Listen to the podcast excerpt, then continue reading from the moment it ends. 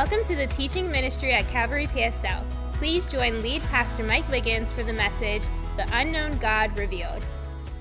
All right, so think about this philosophy, ethics, democracy, the arts, architect, uh, architecture, shrines, altars, statues, all these words that I'm saying and so many more describe the next city that Paul is about to visit on his second missionary journey. It's the famed city of Athens. And so during the fifth century BC, so literally 500 years before the events of what takes place in our chapter today, Acts chapter 17. In the fifth century of BC, Athens was at the zenith of its power. It was, it was the largest city state in all of Greece, and it was the cultural capital of the world. They call the fifth century uh, BC there in Greece and in Athens, they call it the Golden Age. They call it the Golden Age because it was the home of, play, of, of uh, people like Socrates, who is considered the father of philosophy, and Herodotus, who's considered the father of history. And Athens was also the home of Hippocrates, who was considered the father of medicine. I'm sure you've all heard of the Hippocratic Oath. And so, of all the things Athens was famous for, it was most famous for being a center of philosophy. So, as I've already mentioned, uh, Socrates, the father of philosophy, lived there. He lectured there. But not just Socrates, but Plato uh, lived in Athens. He lectured in Athens. He started an academy of philosophy in Athens. And a little later in history, Aristotle came along and he started a school of philosophy in that same city. Later, two other very famous philosophers will come on the scene in Athens, and their influence, by the way, is going to be seen in our text today as we go verse by verse through the rest of the chapter. Their names were Zeno, and of course, the followers of Zeno were called the Stoics. And then, and then you got Epicurus, and the followers of Epicurus, they were known as the Epicureans. And so Paul is going to debate with those two guys' followers in our text today once we uh, continue on in our study. And so later in history, so 5th century BC, Athens is at the zenith of its power. But then later in history, in 146 BC, of course, Rome defeats Greece in the Battle of Corinth. And so after that occurred, Athens lost a lot of its significance. I think I read that it got down to only 20,000 people when Paul uh, enters the city in the first century AD, but it still remained a key cultural center in the Roman Empire. And so I want you to just think this through with me this morning. Athens, right? Cultural center of the world, home of the great philosophers. And yet, with all its culture, and all its academia, Athens was absolutely steeped in spiritual darkness. You see, the city was not just a center for philosophy. Nothing wrong with philosophy as long as philosophy doesn't, you know, contradict the Word of God or the God of the Bible. There's nothing wrong with philosophy. The problem, the real problem in Athens, was that it was a center for religion. And so there was countless idols that were dedicated to all the various gods and goddesses of the Greek pantheon. And so here in Acts chapter 17, our guy, you know, our hero, the Apostle Paul, the rabbi, the scholar, the, the, the, the, the representative of Christ, he's gonna walk straight into this vast spiritual darkness of Athens, and he's gonna go toe to toe with the great intellects of the day. And so we're going to pick it up today in actually verse 16. If you remember, Paul has to escape from Berea, and so he gets on a boat by himself. He goes all the way down to Athens, leaving Silas and Timothy in Berea. And so, right now, if you're looking at Acts 17 16, please say amen. amen. So, visitors, this is what we do we go through the scriptures, and we really encourage you to follow along verse by verse. And so it says, Luke, the author of, of, of Acts, writes in verse 16 Now, while Paul was waiting for them, that means Silas and Timothy, who he left in Berea. And so while Paul was waiting for them at Athens, his spirit was provoked within him as he saw that the city was filled with what? Idols. And so, as the Apostle Paul walks into the great city of Athens, midway through the first century AD, he looks around and some of the magnificent buildings that he sees had been standing for about 500 years.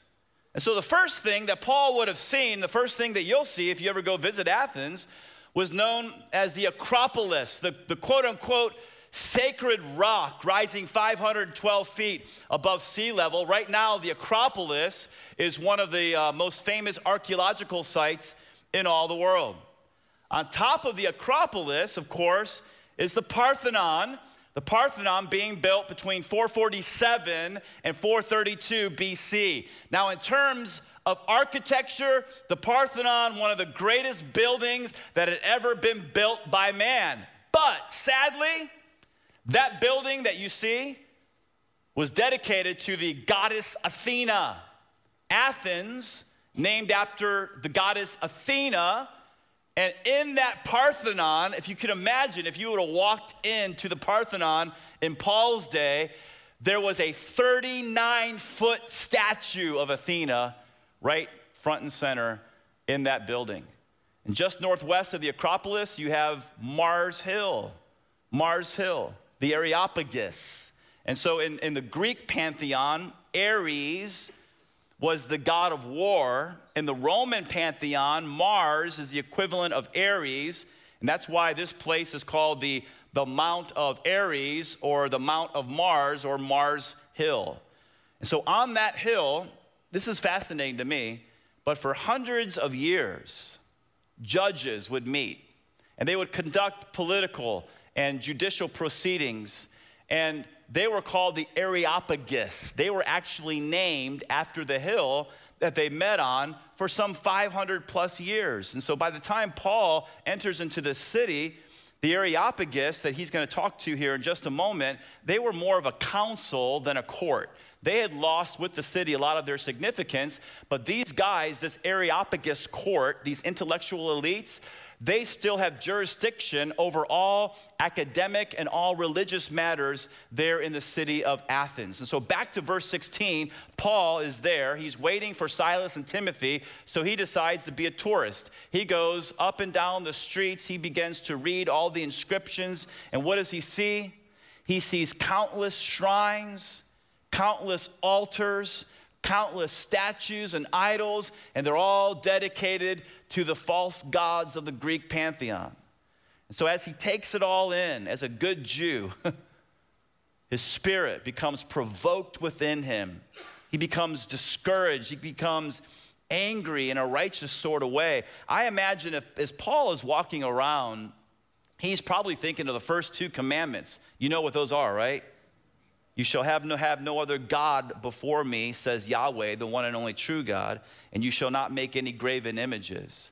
But I wonder if Paul, as he walked around the, the streets of Athens, just lined with idols, I wonder if he thought about the words of Isaiah. Either on the screen or on your note card, Isaiah said this. God said this actually through Isaiah. He said, I am the Lord. Can you guys just shout out the words, the two words, the Lord? Go ahead. The Lord. That's Yahweh.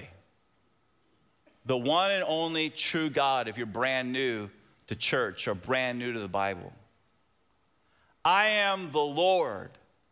That is my name. My glory I give to no other, nor my praise to what? To carved idols. And so, as Paul is thinking about the truth of God's word, and he's surrounded by all these lies, all this deception, all this nonsense, he experiences righteous anger. And, and I, I would have to ask you, isn't it sad that with all their culture and all their academia, isn't it sad that the, the smartest people in the world in the first century AD are dumb enough to bow down to graven images and graven idols. And so before we look down at the, Athen- at the Athenians too much, uh, we really need, in our day, in our culture, to apply this, we need to consider the definition of the word idol. It's the first fill in the blank on your card if you're taking notes, but what is an idol, really? An idol is anyone or anything that we substitute for God. Anyone or anything that we substitute for the Lord, for Yahweh, the one and only true God. And so an idol doesn't have to be a carved image. I want you to think through this with me.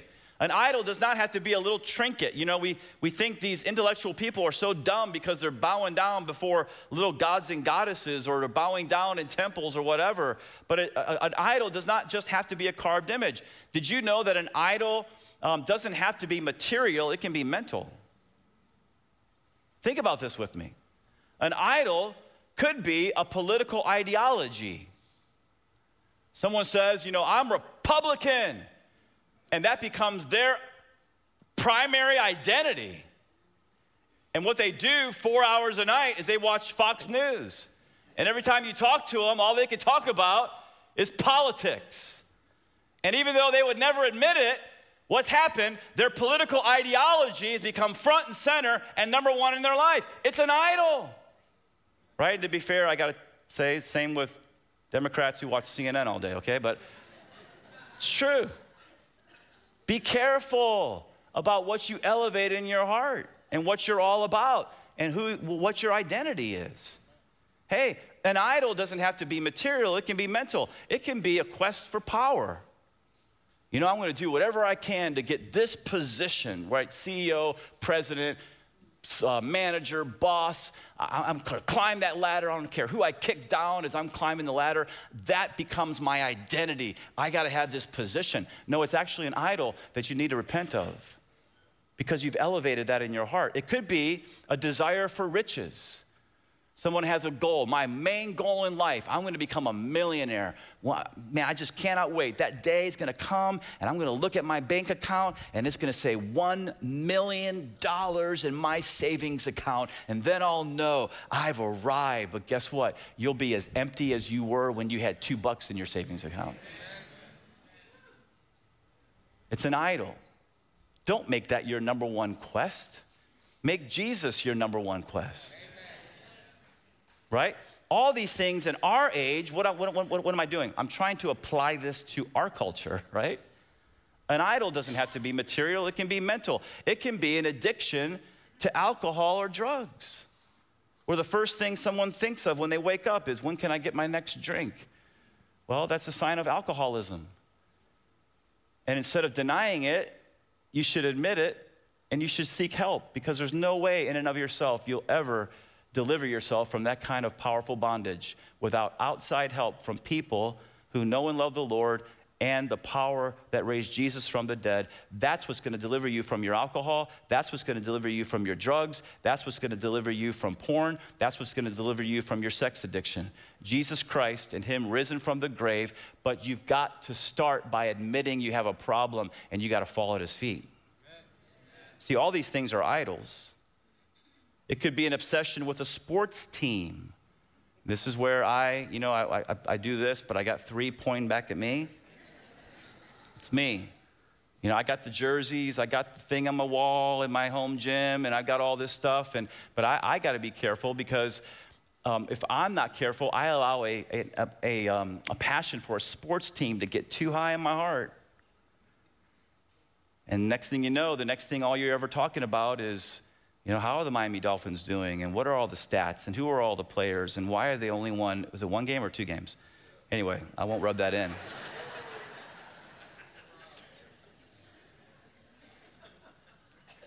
I had to. I'm a Bucs fan. Okay. So people look to all these things, right? Whatever they are, they, they, they, look to these things to fill the void inside of them. In the process, these things become substitutes for God. But how many of you guys know that only Christ can fill the void in our hearts? Right? So why do we substitute all these things for Christ? How many of you guys know that only Christ should have the number one place in our lives? So, why is it that we allow people or other things, maybe it's a special person in your life, whatever, to have a higher place than Him? And so, we've got to answer this question honestly in our hearts. We got to answer the question who or what am I most passionate for? Can you do that this morning just between you and the Lord? Just ask yourself, who or what am I most passionate for? Before you say Jesus, right?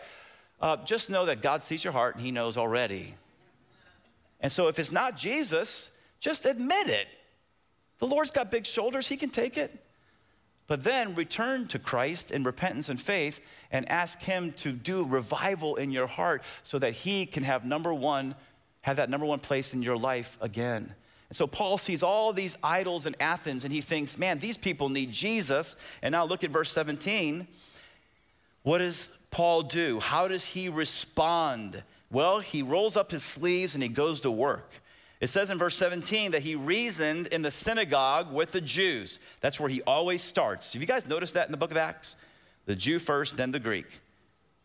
So he goes in the synagogue with the Jews and the devout persons, that's that's um, Gentile God-fearers. But I love this part. Look at this. And in the marketplace every day. And those who happen to be there, it says in verse 18 that some of the Epicurean and Stoic philosophers also conversed with him. And some said, What does this babbler wish to say. You know, this, this like, the original word there has the idea of a seed picker. Like, imagine a bird going around and picking seed from all different places. Well, you know, what is this babbler, this guy who doesn't have an original thought in his head, who steals stuff from all other people? What does he have to say? They're mocking him. Others said, he seems to be a preacher of foreign divinities because he was preaching what I mean, sorry, he was preaching who and what? Jesus and the resurrection. So Paul begins his ministry in the synagogue, but then, I love it, he goes to the agora, he goes to the marketplace. And by the way, um, the ancient marketplace there in Athens, archaeologists have excavated it. So if you ever visit the city, you can see it. And so Paul sharing the gospel somewhere in that area right there. And as he's doing that, followers of two famous philosophers come up and they begin to debate with the Apostle Paul. Okay, so who are these guys? One of the philosophers, again, his name was Epicurus. Let me tell you about the Epicureans so you understand what's going on in the content and the background of your Bible uh, here in Acts chapter 17. So the Epicureans, uh, they were polytheists. In other words, they believed in the gods, the Greek pantheon of gods. The followers of this guy believed in them, but they taught that the gods are distant, the gods are aloof, they're not even cognizant of humanity. They don't even know that you're alive. So, what do they believe about the material universe? They believe that matter is eternal. Matter has always been here, so there's no need for a creator and there's no need for creation. Concerning death, they believe that when you take your last breath, your body, which is material, and your soul, which is material, according to, this guy, just evaporates. It just kind of disintegrates. And so there's no afterlife, there's no judgment. And so, what does that lead to? Well, concerning life, this life is all there is. And so, what should you do? In this life, you should avoid pain at all cost, and you should produce, uh, you, should, you should pursue peace, you should pursue pleasure, you should pursue comfort. Life should be all about good food, good friends, and good times. That's the Epicureans. So, a modern example of Epicureanism, well, Timon and Pumbaa from The Lion King, right? Hakuna Matata. It means no worries for the rest of your days. Listen, the gods, they're aloof, they're distant, they don't even know you exist. And when you die, you disintegrate, you just cease to exist. So there's no judgment. And so, hey, party, man. That's the Epicureans. Now, there is some truth in Epicureanism. By the way, there's some truth in all these man made philosophies if you study them. And so the truth in Epicureanism is, is that we should pers- pursue peace. But we as Christians, we know that true peace can only be found in the Prince of Peace, and that's our Lord Jesus Christ. He's the one that gives us peace, and you can never fill that void, as I've already said, with all that other stuff. The other philosopher, their followers who, who confronted Paul, his name was Zeno. And he's, uh, the, uh, his followers are called the Stoics. He lived from 340 to 265 BC. Okay, so Zeno, the Stoics, what did they believe? They were not polytheists, they didn't believe in the gods, they believed um, in pantheism. In other words, they believed in a deity. The deity was called, called divine reason. Very interesting. Synonymous with the Logos.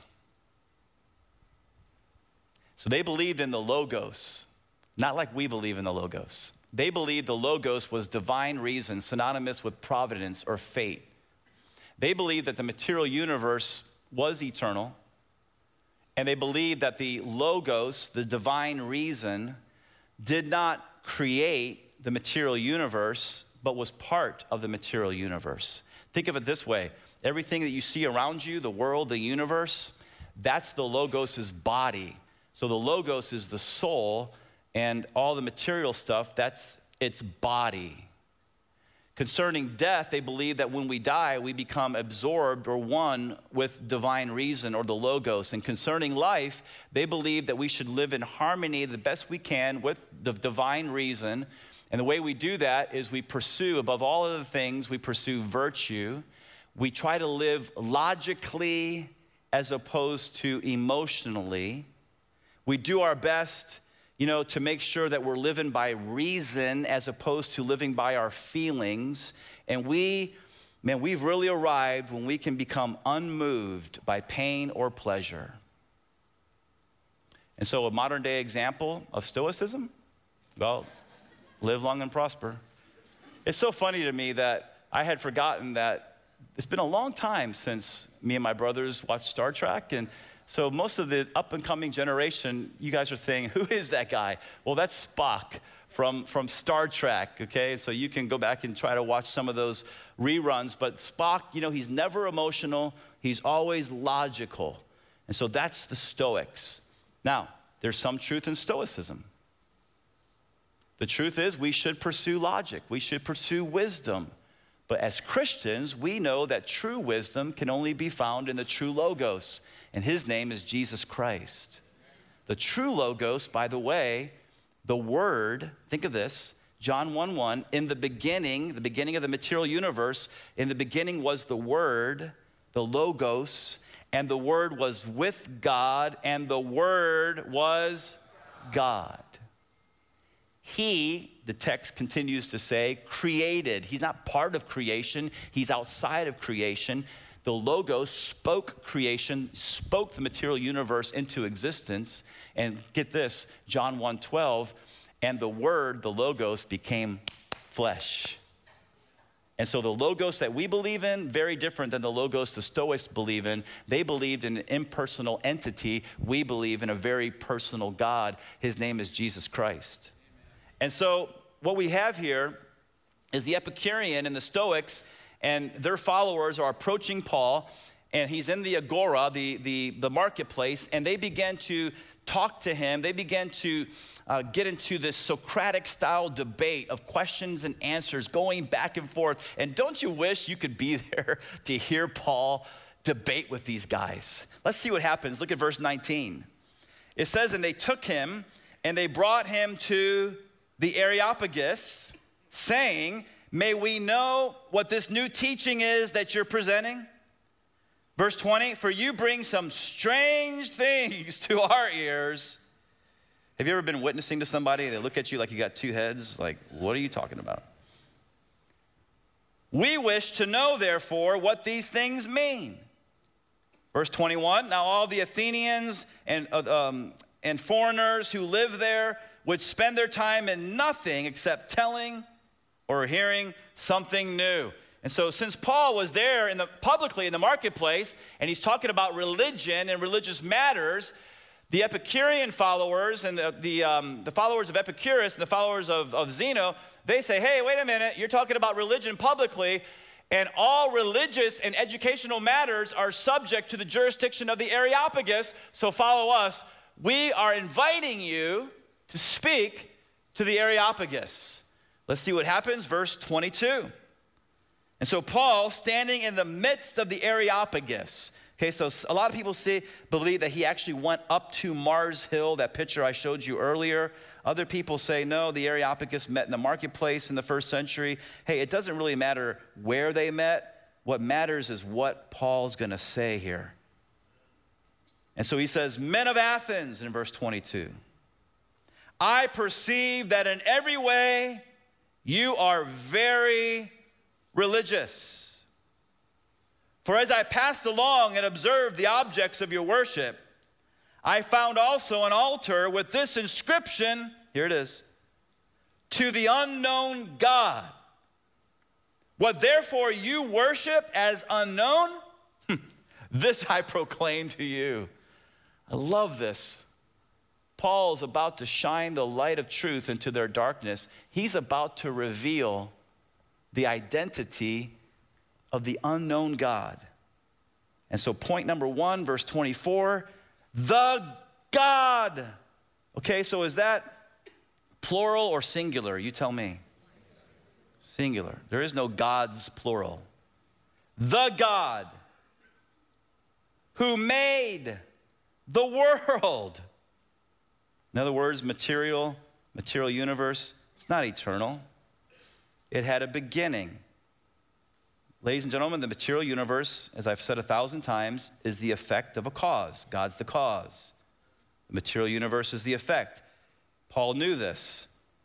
And he tells these guys who think they're so smart the God who made the world and everything in it, being Lord of heaven and earth, does not live in temples made by man. You gotta, you gotta just admire Paul's boldness here. And so, what does Paul do? Paul shines the light into their darkness by declaring to them first, number one, if you want to fill it in on your, on your note sheet, that God is our creator. Our creator. Now, you tell me, is this relevant to the culture we live in? Yes or no? What's taught in our public school systems now for how many years? Just the opposite. Our culture does not want to believe that. Very simple truth that God is our creator. David knew this. He wrote in Psalm 19, 1 through 4, the heavens declare the glory of God, and the sky shows his handiwork. Day unto day utters speech, and night unto night reveals knowledge. There is no speech nor language where their voice, the witness of creation, is not heard. Their voice has gone out throughout the whole earth, and their words to the ends of the world. In other words, David would say, I've walked outside in the middle of, the night on a clear evening, and I've looked up and I've seen the stars, and here's what I know there's a God. I mean, have you ever done that? Have you ever gone outside in the middle of the night and uh, it's a clear evening and you look up and it's just like, wow, look at this order, look at this design, look at this beauty. This is creation, and there's creation, there's got to be a creator. And, and, by the way, that's one of the purposes of creation. One of the purposes of creation is to point to the creator.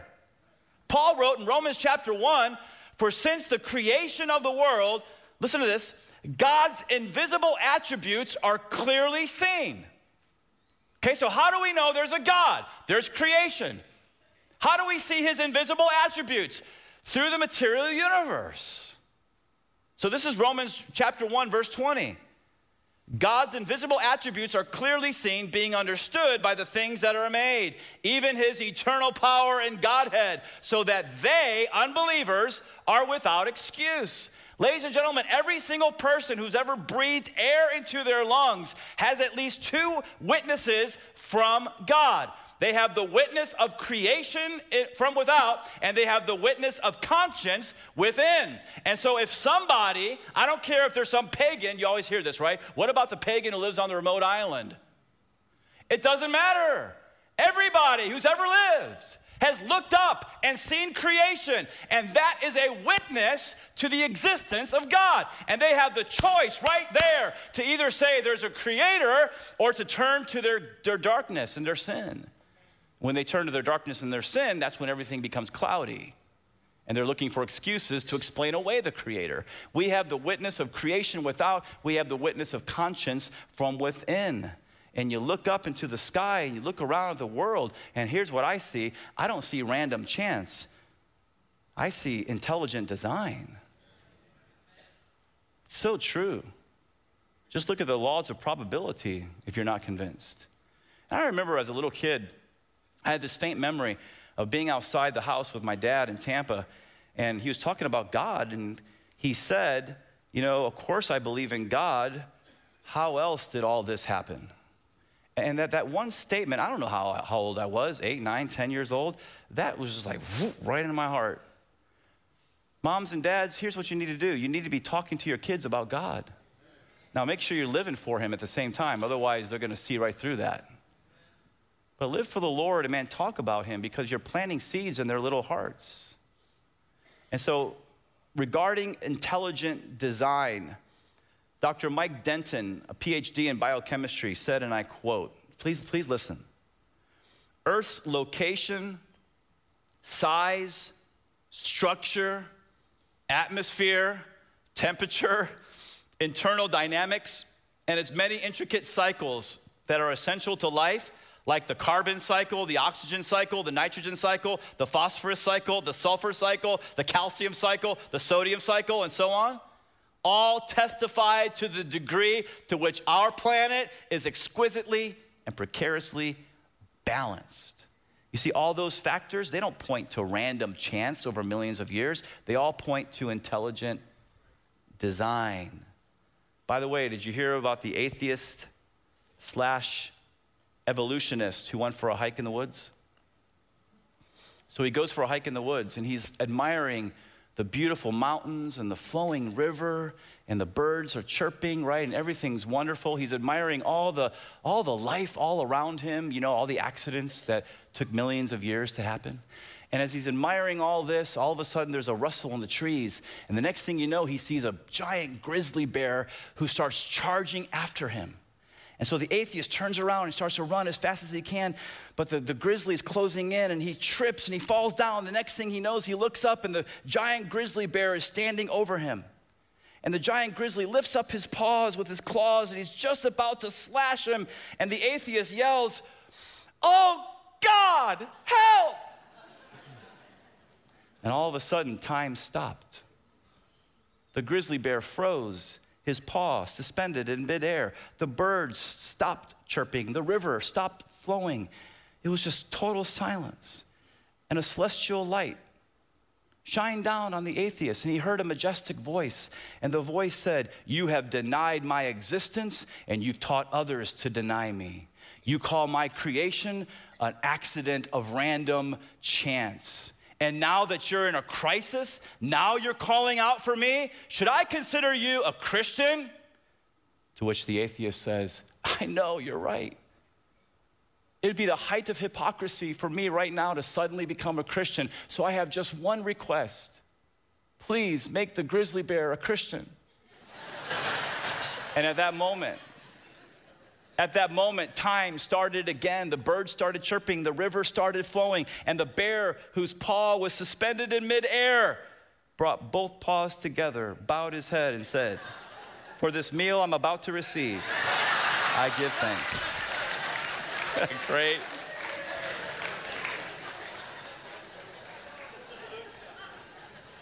Ladies and gentlemen, there is a God he is the creator, and He's not just a creator, He's also our provider.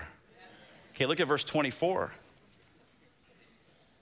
Paul says, Hey, not only did God make the world and everything in it, but He doesn't live in temples. Look at verse 25. He says, Nor is He served by human hands as though He needed anything. I love this. What is Paul doing?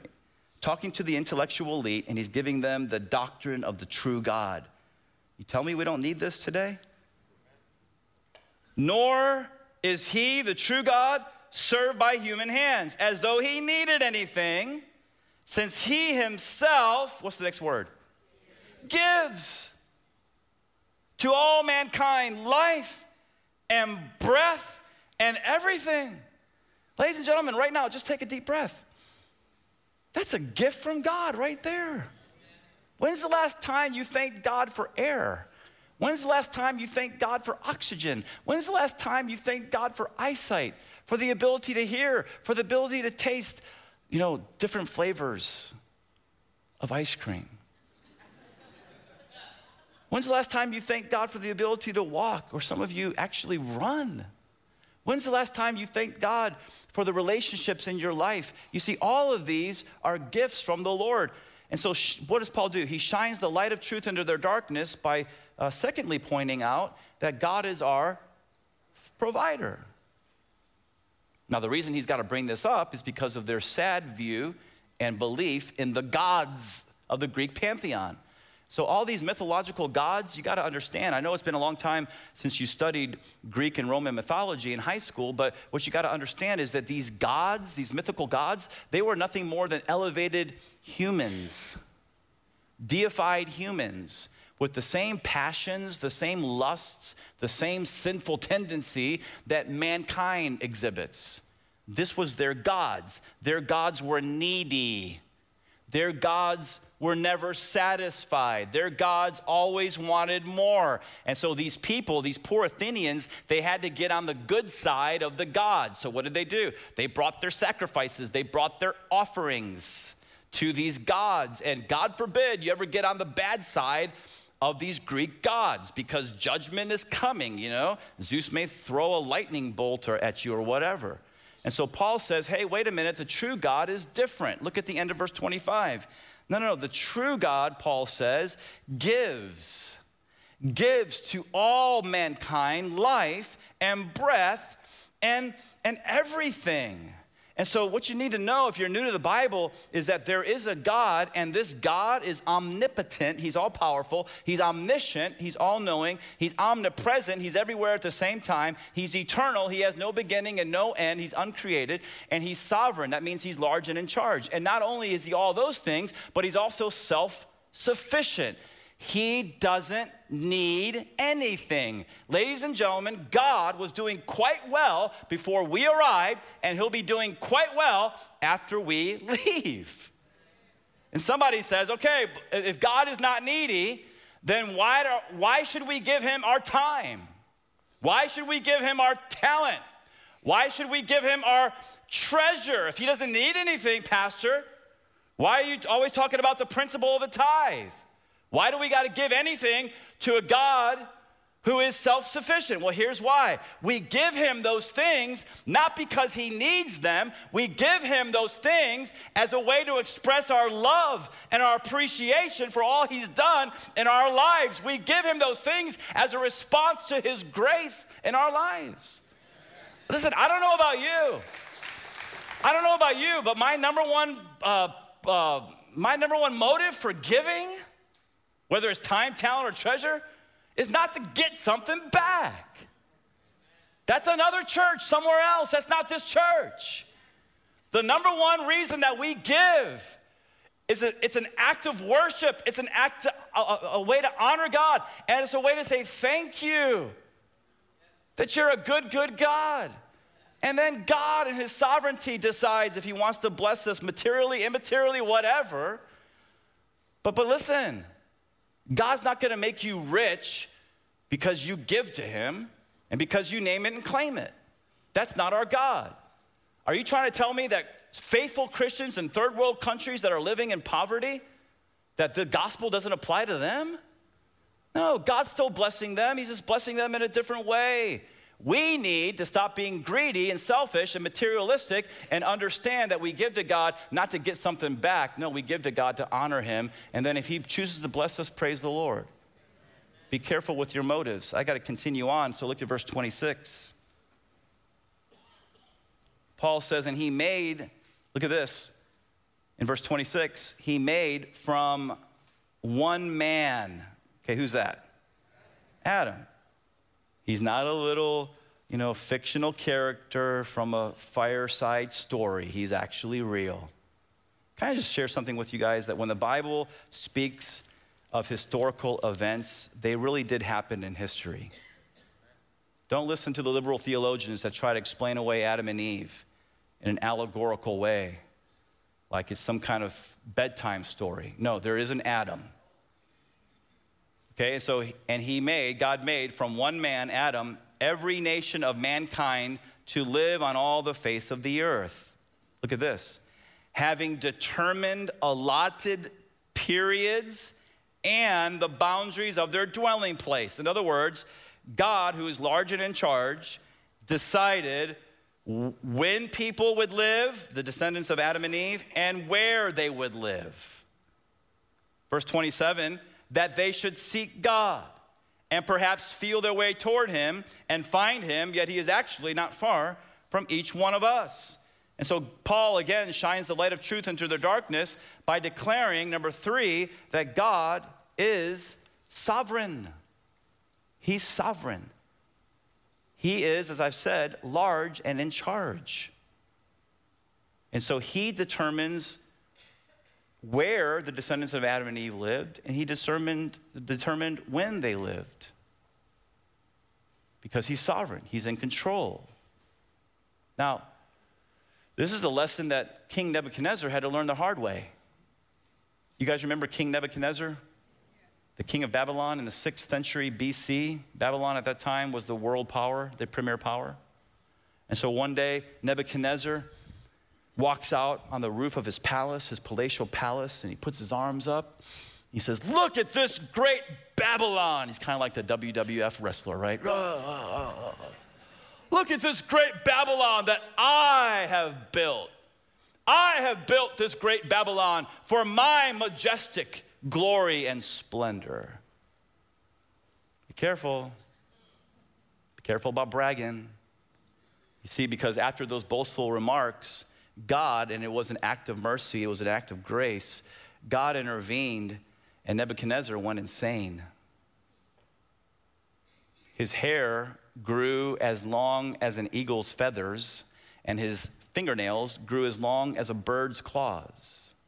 And the next thing you know, he thinks he's an animal, so they put him outside where he's going around on all four, fours eating grass for seven years. And then finally, after seven long years of insanity, I'm now reading, you don't have to turn there, I'll just read it to you. But from Daniel chapter 4, the book of Daniel says, this is Nebuchadnezzar speaking. At the end of the days, I, Nebuchadnezzar, lifted my eyes to heaven. Hey, it's about time you started acknowledging where all your blessings are coming from. But as you've heard a thousand times, sometimes you got to reach the lowest low before you'll finally look up. And so I lifted my eyes to heaven, and my reason returned to me. And I blessed the Most High and praised and honored Him who lives forever and ever. In other words, Nebuchadnezzar had a true conversion. He's in heaven. We'll meet him someday. And thank you, Daniel, for being faithful to live it and to speak it to Nebuchadnezzar. Speaking of the only God, Nebuchadnezzar, the pagan, once pagan, said this For his dominion is an everlasting dominion, and his kingdom endures from generation to generation. All the inhabitants of the earth are accounted as nothing compared to him, and he does according to his will he does according to his will among the host of heaven and among the inhabitants of the earth. And none can stay his hand or say to him, What have you done? And at the same time, he says, My reason returned to me, and for the glory of my kingdom, my majesty and my splendor returned to me. My counselors and my lords sought me, and I was established in my kingdom, and still more greatness was added to me. I, Nebuchadnezzar, praise and extol and honor the King of heaven, for all his works are right and his ways are just, and those who walk in pride. Tell me this is not applicable to our culture today. Those who walk in pride, he is able to humble. You see, it's the proud person who looks around at the blessings and everything that's going good and points to himself. Look at me and gives himself the credit. It's the humble person who looks at all the blessings of life and gives the sovereign God all the credit. Look at verse 28. Now, this is fascinating to me. Paul, obviously a Jew, he's a Hellenistic Jew, a Greek speaking Jew, but nonetheless, he is Jew through and through. But he's such a scholar, he even knows their pagan poetry. He's going to quote from two poets, one from the 6th century BC and the other from the 3rd century BC. He says, For verse 28, for in him we live and move and have our being. He's not quoting the Bible there, he's quoting Epimenides, a 6th century uh, BC poet. For in him we live and move and have our being, as even some of your own poets have said, for we are indeed his what? Offspring. Now he's quoting Aratus, 3rd century BC poet. What is Paul doing? Paul, listen, he's not, he's not preaching a sermon to believers like at the the synagogue in Thessalonica, going through the scriptures here, he's evangelizing pagans. And so, what does he do? He, he, he, he, he creates a bridge in between him and the pagans by quoting their poets. I think it's a pretty good thing. And the last thing that he says is that we are indeed his offspring. And so, Paul shines the light of truth into, their darkness by declaring, number four, that God is our Father our Father. Now, think through this with me, and please, more than any other time during the sermon, listen to this very carefully, because I really am talking about eternal matters more than ever right now. God is our Father in the sense that He created all people, all right? So, in the sense that God's a creator, in that sense, in that sense only, He is the Father of everyone that He creates. Psalm 139, I quoted it last week. He knit us together in our mother's wombs. And so Aratus, that third century pagan um, poet, was right. We are indeed his offspring. Of course, Aratus is talking about Zeus, and you know for a fact that Paul's talking about Yahweh. We are his offspring. But, if you're with me, say amen here. Listen, listen, listen. Our sin has separated us from our Creator. So we're in desperate need of reconciliation. And in order for reconciliation to take place, we have to have two birthdays. We have to have a physical birthday, and we have to have a spiritual birthday. Jesus said in John 3 3, Most assuredly, I say to you, talking to Nicodemus, a religious guy who thought he was going to heaven, Jesus said, Most assuredly, I say to you, unless one is born again, he cannot see the kingdom of God. See, being physically born is not enough. If you want to go to heaven, you need to be spiritually born. You need to be born again. And it's at the new birth that we become spiritually alive, reconciled to God, and God becomes not just our creator, but our father in the truest sense, in the redemptive sense. I was born physically in 1966 in Waco, Texas. And if you're doing the math, I'm 53, okay? So don't do the math. So I was born physically in Waco, Texas, 1966. But here's the thing I was born spiritually in May of 1984 in Tampa, Florida. You say, when did that happen? When I stopped trusting Mike Wiggins to save Mike Wiggins, thinking I'm good enough to go to heaven, and I turned to Christ in repentance and faith and trusted Christ alone to save me from my sin and death. And at that moment, I was justified by faith, and the Spirit of God came inside of me and He woke me up spiritually. I was born again. D.L. Moody, the famous evangelist, spoke of his future obituary. He said this, and I quote Someday you're going to read in the papers that D.L. Moody is dead.